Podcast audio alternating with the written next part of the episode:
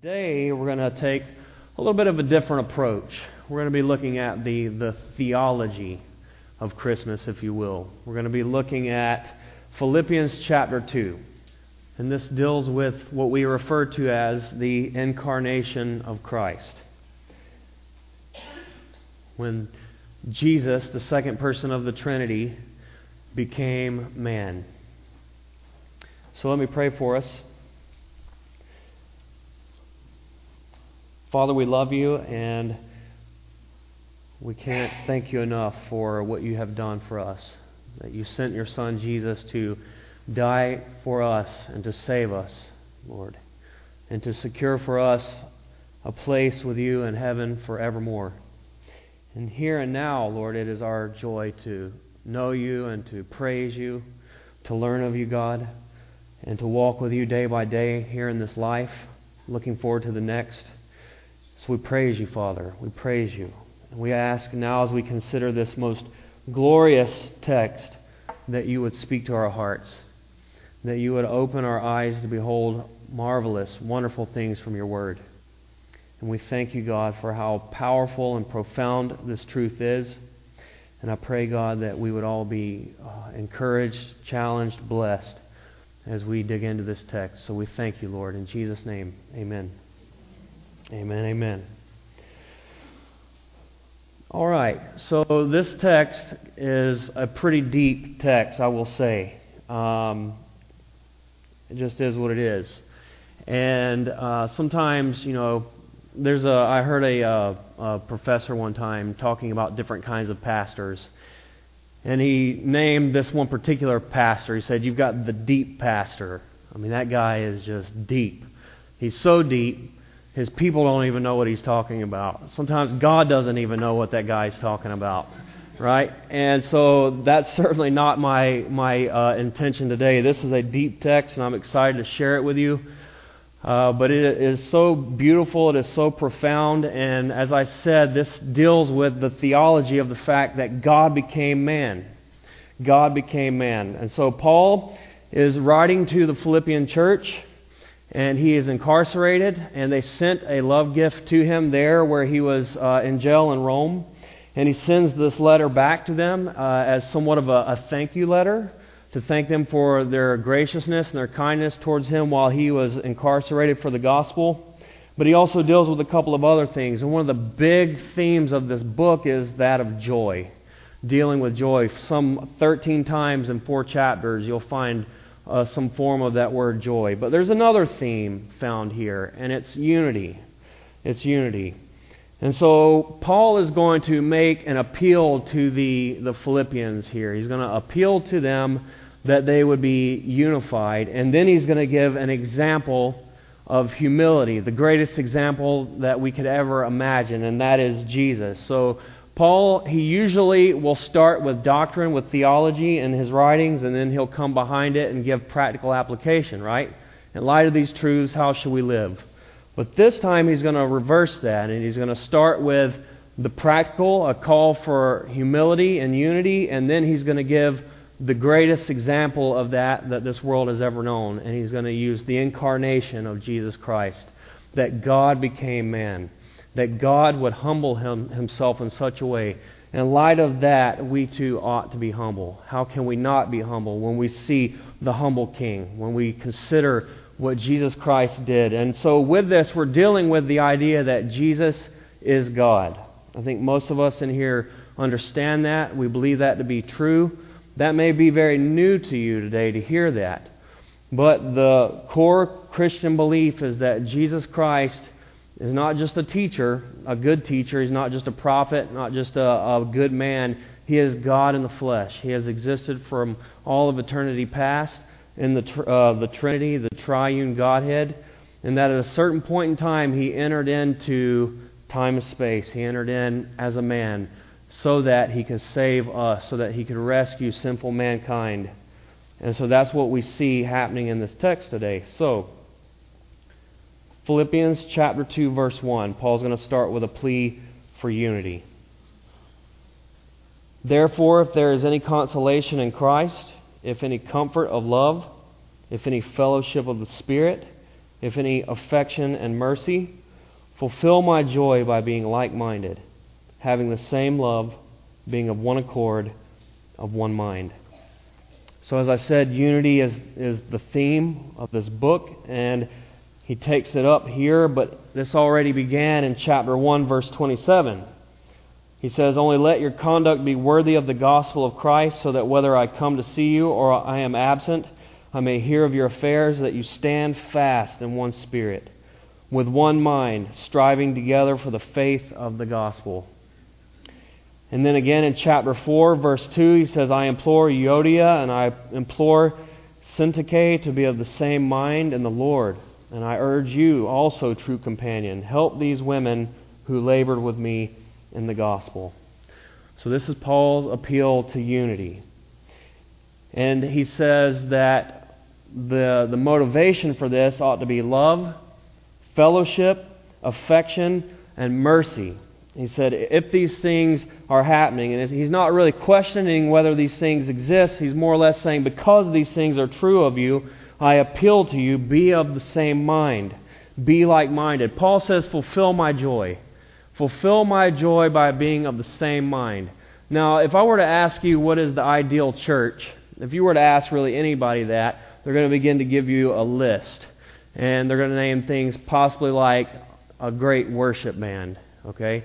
Or maybe the, the pastor is, is uh, funny and charismatic and dynamic. Or a children's program. They're going to name these things to you, but the reality is what Paul said would make his joy complete what would make him so very happy would to see a church that is unified, a church that dwells in unity. And then he says to be like minded. This literally means to think the same way. There's something that draws us together here. There's something that makes us family. There's something that we all hold to. And what is that? It is Christ our Lord, Christ our Savior, Christ our King. We love Him, we worship Him, we adore Him, and we come together to learn of Him and to serve Him and to bless His name. We think the same way on that. He says to be have the same love, the same love, and this is unbiased, unconditional love towards uh, towards each person. That's kind of challenging, isn't it? I mean, some people are more lovable than others, right? I mean, we may love everybody, but we don't necessarily like everybody, right? But Paul says, no, that's not an option. We are to have the same love for everyone. We are to be of the same mind. We are to have the same love. We are to be of one accord. One accord. This, uh, this is a, a phrase that we think Paul may have actually coined, and it literally means one souled. One souled. And that is to have the same desires, same passions, same ambitions. And to be of one mind, that is intent on one purpose. Paul says, This is what I desire for you. This is what would give me the greatest joy to see a church that is living like this, a church that is walking like this. And this is a real challenge, is it not? And uh, you know when this really counts? You know when, when unity like this, when love like this really counts? It counts when you're offended. It counts when maybe you feel overlooked when maybe we feel misunderstood. Because that happens to all of us. And then we have a choice to make. Are we going to be like Christ in that? Are we going to humble ourselves? Are we going to be like minded, have the same love for each other? Well, this was Jesus' prayer for the church. This was Jesus' prayer for us. In John chapter 17, verse 20, he says, I do not pray for these alone this is Jesus speaking and praying. He says, I do not pray for these alone, but also for those who will believe in me through their word, that they all may be one as you, Father, are in me and I in you, that they also may, may be one in us, that the world may believe that you sent me, and the glory which you gave me I have given them, that they may believe, that they may be one just as we are one, I and them, and you and me that they may be made perfect in one. You picking up a theme here? And that the world may know that you have sent me and have loved them as you have loved me. That was Jesus' prayer for us. Those who would believe through the word of the apostles, the disciples, 2,000 years later, here we are. We've gathered together in Jesus' name. And his prayer for us is unity. And then he says that's how the world is going to know. That is how the world is going to know that God sent him, is that if we can dwell together in love and in unity. And so that is essentially what Paul is pointing to here. The, how Jesus became flesh and dwelt among his people, that, that humility. And so, verse 3, it says, Let nothing be done through selfish ambition or conceit, but in lowliness of mind, let each esteem others better than himself. Let each of you look out not only for his own interest, but also for the interest of others. These are some powerful verses here. And there's a negative command and a positive command that is given. It's kind of the idea of take off and put on that Paul talks about in Ephesians. And he says, Let nothing be done through selfish ambition or conceit, but in lowliness of mind, let each esteem others better than himself. So we're not to be motivated by selfish ambition or conceit. We're not to be motivated by personal gain or empty glory. We're not to be motivated by those things as the church. We're not to be living for those things. Instead, what are we to do? We are to esteem others as more important than ourselves and to serve each other with intentionality. And so we're no longer living solely for ourselves, for our own interests, for our own good, but we are striving to serve and love and live for the, the greater good of the body of Christ, to esteem others as more important than ourselves, even, to elevate others' needs and interests above our own welfare. And so that's what a unified church looks like a church that has one mind, one accord, the same love. You know, I remember the first time I ever heard this, this verse taught. I was a new believer, and I was in South Carolina, and at that time, I was living um, actually right next door to the pastor of the church. And so uh, we would always leave at the same time each week, and I noticed that somehow he always got to church before I did. And so one Sunday I thought, okay, I'm going to beat this guy today. And so as I'm pulling out of the driveway, I just gunned it, you know. And so I uh, I'm weaving around the turns, and you know I was a new believer, so y'all just have to forgive me on this. All right, I was getting a little crazy out there. And so I uh, I finally cut out in front of him and uh, made it to the church. And I pulled into the church and I'm doing my little victory dance. I beat the guy and I pulled up right in front of his office and I noticed that he just kept going. And he went all the way to the back of the church, out of the parking lot, into like the gravel area out back, and parked. And something just didn't sit right w- uh, with me on that. I thought, uh oh. Um, I just felt a little uneasy. And so uh, during the service, he's teaching this text, talking about esteeming others as greater than yourself, looking out for the interest of others. And uh, I was sitting in the back, and he just kind of paused and he said, You know, I know who my real servants are in this church because they always park way in the back. And I was like, oh man, I knew that was for me. And he wasn't looking at me, but it was like a shotgun blast. And I got hit, man, square in the chest. And so I never forgot that. You know, all these years later, uh, that really, uh, that was a lesson learned. You know, he had a great way of getting the point across. And that's really where it, it, manifests itself, guys. Day by day, it's the little things, it's the mundane things. Just stopping and considering what's best for other people because we get really caught up with what's, what's good for ourselves, right? We're, we're living to that end. And uh, the, talk, the Bible talks about loving people as we love ourselves. Uh, you know, uh, from the moment we roll out of the bed, we're thinking about what's good for us and usually, for I think a lot of us, it's beeline to the coffee pot. That's the first good idea of the day, right? And so, if we were to take that same intentionality and consider how can we serve other people, how can we be a blessing to other people, we would do very well in the church. And so now Paul is going to give us the greatest example of that in human history. The deepest, most profound example of humility that we could ever know and that is the humiliation of Christ Himself. That Jesus, who dwelt in heavenly glory, would leave that behind and He would come to this earth and He would live a life of quiet humility and obscurity for 30 years.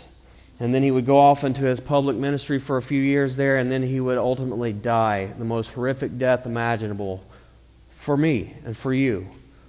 And so Paul says if Jesus can do all of that, the least we can do is consider the welfare of those near us. And so, verse 5, he says, Let this mind be in you which was also in Christ Jesus who, being in the form of God, did not consider it robbery to be equal with God, but made himself of no reputation, taking the form of a bondservant and coming in the likeness of men. And being found in appearance as a man, he humbled himself and became obedient to the point of death, even the death of the cross. So, one of the first things that we see in these few verses here is the pre existence of Christ. First, he says we're to have the mind of Christ. We're to have the mind of Christ in this matter when it comes to humility. And then he says, who being in the form of God. This word being here, it, it speaks of the fact that he already existed. It's not that Jesus came into existence, he pre existed with the Father. And the scriptures are very clear about that in a number of other places. In the beginning was the Word, and the Word was with God, and the Word was God. Jesus was God, and He was in the beginning with the Father. Before, before creation, before time and space, He already existed in heavenly glory with the Father and the Spirit.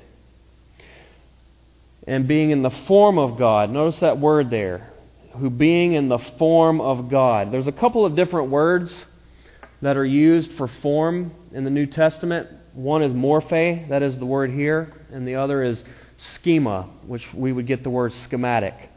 So the idea here that Jesus existed in the form of God, uh, it means that it's an outward expression that embodies inner substance. Jesus existed in the very nature and essence. He was the very nature and essence of God. It was not merely an outward appearance. You understand? It wasn't that somehow he looked like God or, or was a, a created being, as some people would say, but he was God himself. He existed in the very essence of God. And why we know that this is what this word is trying to say is because it's found again in a few verses where it says that he existed in the form of a servant. He came in the form of a servant. Jesus didn't just look like a servant, he wasn't just wearing servant garments, he was the essence of a servant. You understand? He was the embodiment of what it means to be a servant. So, in the same way, Jesus existed, pre existed in the form of God, the very essence and nature of who God is. Colossians 1:15 says that he, speaking of Jesus, is the image of the invisible God. Hebrews 1:3 says that he is the express image of his person. The New American Standard translate, translates it like this He is the exact representation of his nature. And then the ESV says that he is the exact imprint of his nature. And so, one of the reasons why this is important is because we have to understand just how low Jesus came. He was God Himself, He dwelt with God in triune perfection from all of eternity past, and He condescended from that point. He was the very image of the invisible God.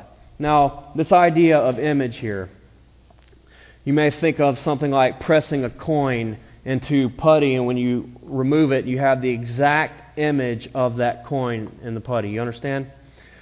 Sometimes we may think about twins, for, exa- uh, for instance. You may see identical twins. You've never met them, uh, and so to you, they really look identical in every way. You would not be able to tell one from the other. But the more that you spend time with them, the more you begin to notice differences in their behavior, their personality. Obviously, their parents would know them apart very well. That is not the same thing here with Jesus. He was exactly the same, the image of God in every single way. And in John chapter 14, it says this Philip said to him, Lord, show us the Father, and it is enough for us. And Jesus said to him, Have I been with you so long, and you still don't know me, Philip? Whoever has seen me has seen the Father. How can you say, Show us the Father. So Jesus said, If you have seen me, you have seen the Father. You have seen the very essence, the very nature of God Himself. Now, God is spirit. No one's ever seen him at any time. So it doesn't mean that Jesus was the physical uh, image of God, but he was the very essence and nature of God in person. Jesus is the perfect communication to us of who the Father is. Did you know that? I mean, John chapter 1, it says, In the beginning was the Word, and the Word was with God, and the Word was God. I quoted that just a moment ago. I think the best way to understand that is what I just said. Jesus is the perfect communication to man of the Father. He is the perfect articulation of the Father's heart to us. He is the exact representation of God. And then it says, He didn't consider it robbery to be equal with God. He didn't consider it robbery to be equal to God. You know, unfortunately, the King James, the New King James, I don't think that this is the most helpful way to translate this to say that he didn't consider it robbery to be equal with God. I, I used to think what that meant was is that he did, it wasn't as though Jesus were stealing or taking something away from God to claim equality. It was not an assault or an affront to who God is for Jesus to claim equality with the Father. And that is true, and that does make sense. But that's not what this word here means. The original uh, word robbery, it, it meant something seized by robbery. It later came to mean anything clutched or embraced or prized. Um, some of the other translations, the ESV, the New American Standard, say that um, he didn't consider equality with God something to be grasped or clutched or held on to. And so that's the idea. Though Jesus existed in eternity past in heavenly glory with the Father, he didn't cling to that. He didn't grasp at it. He let that go. He let that go, and for a time, he came to earth and he dwelt among men in the very form and image of, of man. But he says that he made himself of no reputation. He made himself of no reputation. Now, the, the Greek word here for reputation is kenosis, and it literally means um, he made himself, or he emptied himself, excuse me. He made himself nothing, or he emptied himself. Now, there are some false teachings that are happening in the day and age that we live that deal with this. It's called the kenosis uh, theory or kenosis theology, that Jesus emptied himself of his divinity that Jesus was not actually God when he came to earth, he was purely a man. And that everything that he did, he did in the power of the Holy Spirit. And the reason why that is so important to them is because that gives us basically the ability to say the same that we are only humans, but just as Jesus was purely a human, operating in the power of the Spirit, the, the same is true for us, and that we can do the same things Jesus did. And that's, a, that's a, actually a popular teaching that's going on out there right now. And that is a misrepresentation, that is a twisting of this scripture right here. Jesus did not empty himself of his divinity. He could not, for a nanosecond, be anything less than God. You understand? Jesus was fully God, and he could be nothing less. To cease to be God for even a second would mean that he was never God in the first place and certainly is not now. So you have to understand that when he emptied himself, he did not empty himself of his own divinity, of, of being God. I've heard it said it's not what he emptied himself of, but what he emptied himself into.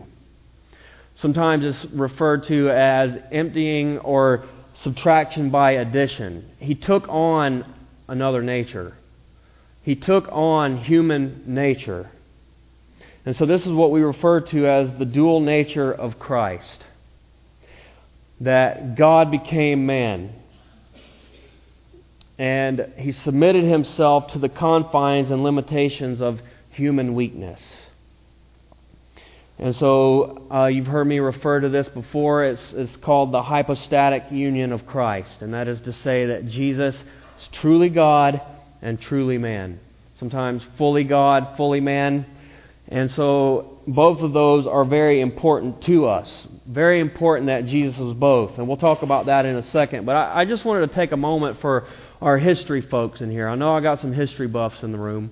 And so this is for you. I had you in mind. And uh, I had to write a paper on this uh, one time on uh, the dual natures of Christ. It was actually a creed that was uh, written um, regarding this very thing, the Chalcedonian Creed, and there were a number of heresies that sprung up. This was under attack from the very beginning, and, and even to this day it remains under attack. The idea of the dual nature of Christ. People have a problem with that. It's clear in the Scriptures, but for one reason or another, people will distort this very thing. So I thought I would just share with you quickly a list of these heresies throughout church history that have tried to attack this very thing that we hold so dear Docetism. Docetism was uh, the first one to spring up in the first century, and this was the idea that Jesus actually only appeared to be a human, that he was God, but he was more of a phantom being. And so there were legends that when Jesus was walking with the disciples, uh, there were no footprints on the ground because he was just a phantom being. And that would be a real problem for us because then there could not have been a flesh and blood sacrifice on the cross if Jesus was only a phantom being, right? So you understand why these things can be uh, so problematic if you buy into them. The next one was Ebionism. This is sometimes referred to as Cerinthianism. And the idea here was that Jesus was only a man until his baptism, and then the Spirit came upon him, and then he was man and God, but then on the cross, the Spirit departed, and he was just man again. And that sounds strikingly similar to the kenosis theory that is being really put out there today. So these things will repeat themselves throughout church history, and they'll be repackaged in different ways, and that's why it's important for us to know a little bit about church history and to understand these things. The next one was Arianism. And this was that Jesus was simply created by God. He was a God, but he was not of the same essence or nature as the God. There was a time when he did not exist and that God created him. That is Mormonism and Jehovah's Witness. Uh, that's, that's what they believe. That is their view regarding Jesus, that he is a God, but he's not the one true God. And they reject the idea of Trinitarianism and this existed back in 325 AD, and it's still being put forth today. The next was Apollinarianism.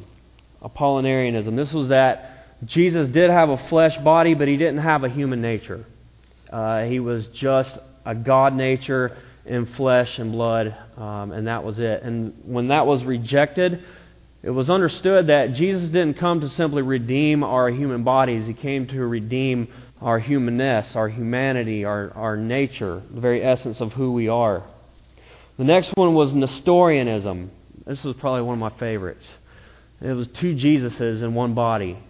And so it, Jesus had multiple personality disorder. And so there was this conflict always happening over which Jesus was going to get his way.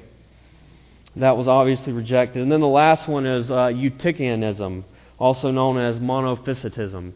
And this is that the two natures combined created a third nature. So there were three natures going on at one time. And so the two, the human and the God nature combined, creating a third. Again, rejected uh, as heresy and thrown out. But I, I just point these things out to say that this has been under attack from the very beginning because these are very special and beautiful and glorious truths to the Christian. And it is gospel truth, it is gospel necessary. Why? Because, one, Jesus had to be fully God.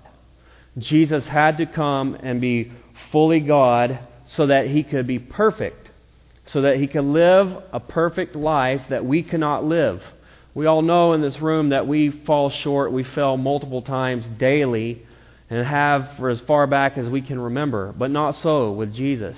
He was perfect in every single way. And the only way that he could do that, the only person who is capable of doing that, is God himself. So he had to be God in the flesh. This one, I would add to that, and this makes sense to me.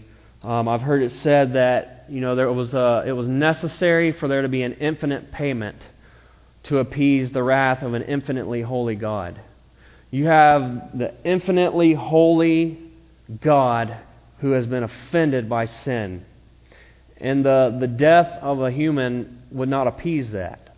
And so it took the death of an infinitely perfect God to appease the wrath of an infinitely holy God. That's kind of a deep thing to consider.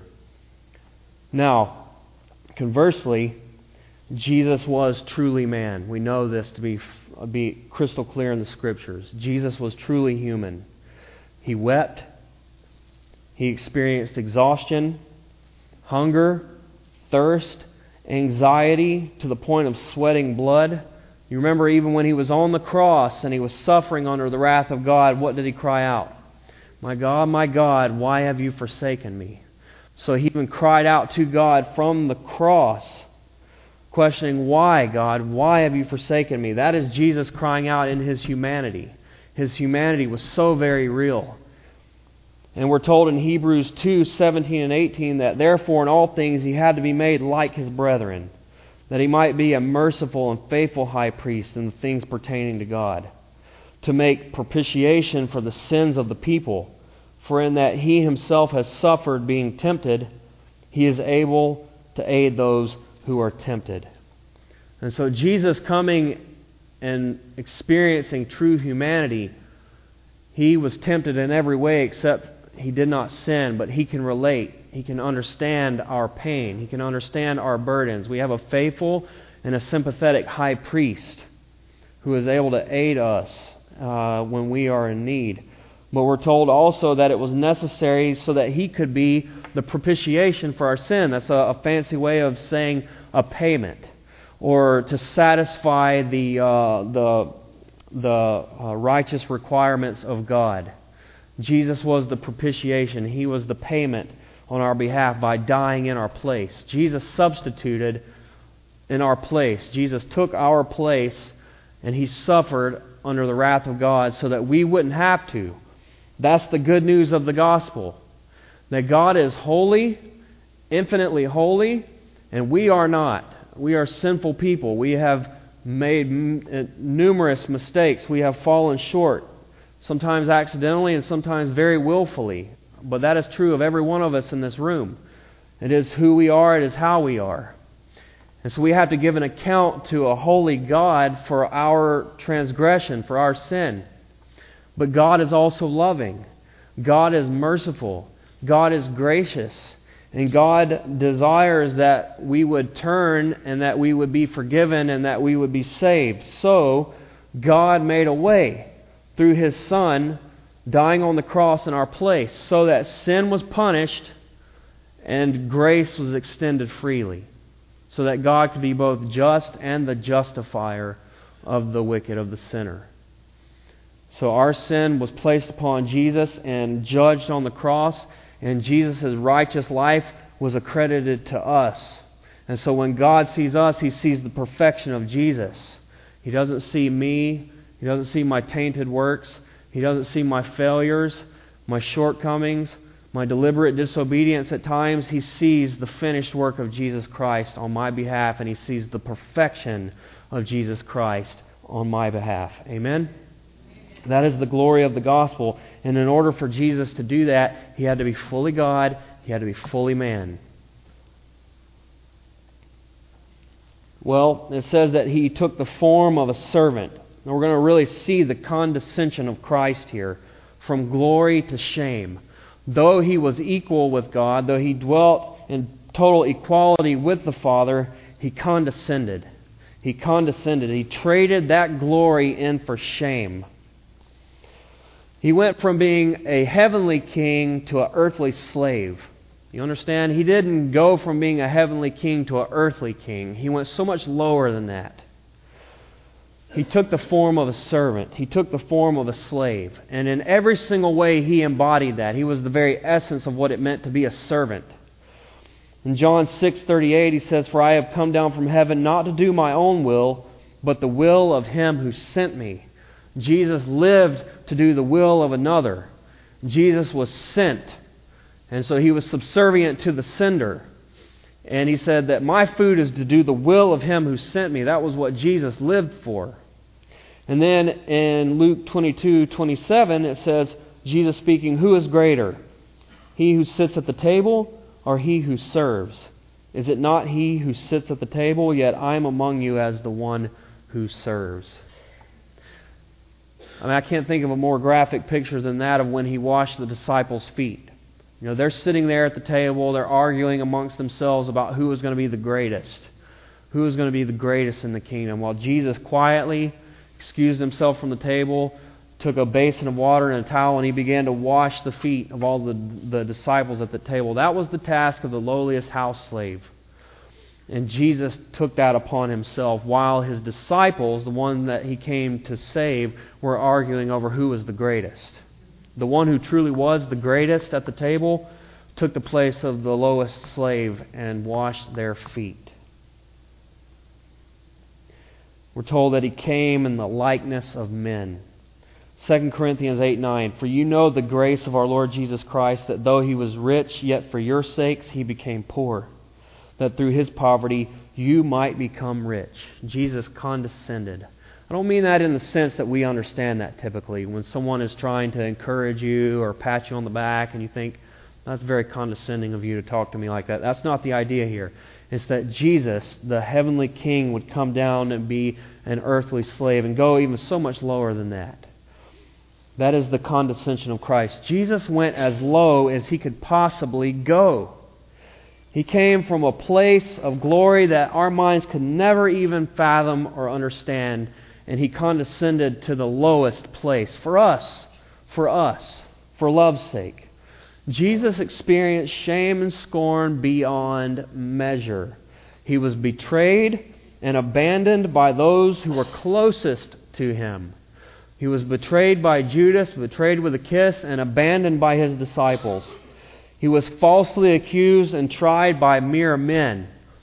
The God of all creation is sitting there being judged and tried by sinful, wicked men who are only out to get him. He was punched. He was spit on. His beard was ripped out. He was whipped. He had the crown of thorns forced on his head. He had to carry his own cross. He was stripped naked and nailed to the cross. He was mocked, mocked by all the people around him. He bore our sins on his body on that cross and endured the judgment of God there in that place. You know, just think about just a few of these things. Think about betrayal and abandonment. I think that a lot of us in this room have probably experienced that. You know what it's like to be betrayed. You know what it's like to be abandoned you know what it feels like to be rejected. It's a horrible feeling, is it not? And then to be mocked. Have you ever been mocked before? I mean, those things in and of themselves are so awful. And the beautiful, holy Son of God came down and he went through that and so much more. All the physical suffering that he experienced, the separation from God the Father from all of eternity for the first time there upon the cross. I believe that was the thing that drove Jesus to sweat blood in the garden. It was not the cross itself, not the horror of the excruciating pain, so much as the judgment of God that would be poured out on him, because all he had known from eternity past was perfect love and unity with his heavenly Father and the Holy Spirit. And now he's being judged by his Father on the cross for our sake. That is the condescension of Christ. He did that for us. That's what the incarnation is. When we talk about Jesus in the manger, that's what that represents. That God became flesh, God became man, and dwelt amongst his people, and would ultimately die for his people. Hebrews 12:2 says, "Looking unto Jesus, the author and finisher of our faith, who for the joy that was set before him endured the cross, despising the shame." and has sat down at the right hand of the throne of God. So Jesus did all of this for us, and he did it for love. And we're told that he endured the cross, despising the shame that he suffered and underwent. But he did it for what? For the joy that was before him. And what would the joy that was before him be? That's us. That is the church, the people for which he came to die. That was what was in his mind. That was what was in his eye, was the people that would be saved because of this incredible sacrifice, the people that would be with him in eternal glory and worshiping him forever and ever. That was the joy that was set before him. So Jesus did that for us. He was not a victim. This was all God's plan. He submitted himself to it. He left his heavenly glory, took the form of a servant, and he died the most horrific death, shame and scorn beyond measure, but he did it for love. He did it for us. And then he was exalted. He cried out, It is finished upon the cross. Everything that was necessary for salvation had been accomplished. He breathed his last. He was taken off the cross, put in a grave. Three days later, he rose again from the grave, victorious over sin, over death. Amen? And we know that he's been exalted to the highest place. He went from glory to shame and back to glory. He went from the highest place to the lowest place and back to the highest place. He did what the Father sent him to do. He accomplished the work of the Father. He secured salvation for us.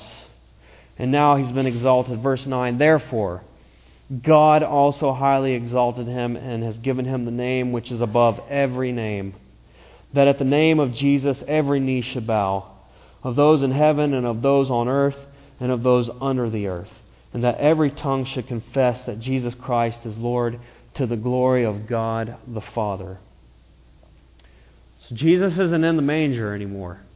This is the time of year where we like the nativity scene and, and we have those kinds of things out and we consider the birth of Christ. But he's not in the manger. And you know what? He's not on the cross. For a lot of people, Jesus is still hanging on that cross. Anytime that they consider Jesus, there's that representation of him on the cross, but he's not there. And he is certainly not in the tomb. He is not in the tomb. He is risen and he is exalted and he's been given the name that is above every single name. There is no sweeter name than the name of Jesus. There is no more beautiful and precious name than the name of Jesus. And all will confess his name, and all will bow the knee on heaven and on earth and below the earth. There will come a time when everyone will know, and everyone will bow but praise God that we have chosen to bow here and now. We have already confessed the greatness of His name, and that we love Him, and that we adore Him, and that He is Lord of all, and He is the Lord of our lives. And our lives ought to be shaped. Our lives ought to be marked by the incarnation, by the fact that God became man. God humbled Himself in such a way to, to span this chasm that is unimaginable to us so we ought to do the same. We ought to walk in humility, just like our Lord and Savior Jesus. He who was the humble king and became the servant of all, we too are to be the servant of all, and not least of which each other here in the church. Our lives should be marked and shaped by the exaltation of Christ, knowing that He has been exalted to the highest place and He is Lord.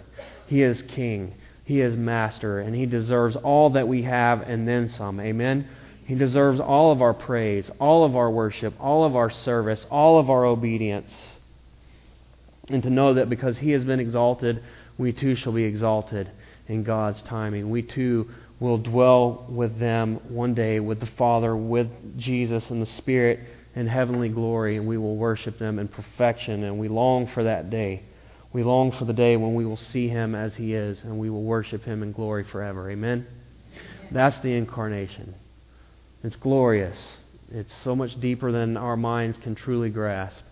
But Jesus did that for us. He condescended. He became like man and he died in man's place and has been exalted to the right hand. So salvation has been made possible. And so when we consider Christmas, that's what it's all about. When we consider the nativity scene and the baby in the manger, when we consider all of those things, this is what it's all about. This glorious mystery, this marvelous wonderful reality of the incarnation that God became man. What man could not do for himself, God did for man, and that he became man and did it in our place. Amen? Well, I'm going to pray, and we'll just go ahead and close at this point. Father, we love you. We thank you for the incarnation. We thank you for what you did for us in sending your Son. Jesus, we thank you that though you dwelt in heavenly glory, you didn't cling to that. You didn't grasp at it. You walked away from it willingly and you took the form of a servant. You came to this earth in the appearance of, of, of sinful men, even. And you humbled yourself all the way to the point of the cross. but you've been exalted. And we exalt you, Lord. We honor you. We praise you. We thank you. In Jesus' name, amen. amen. All right, guys, Merry Christmas.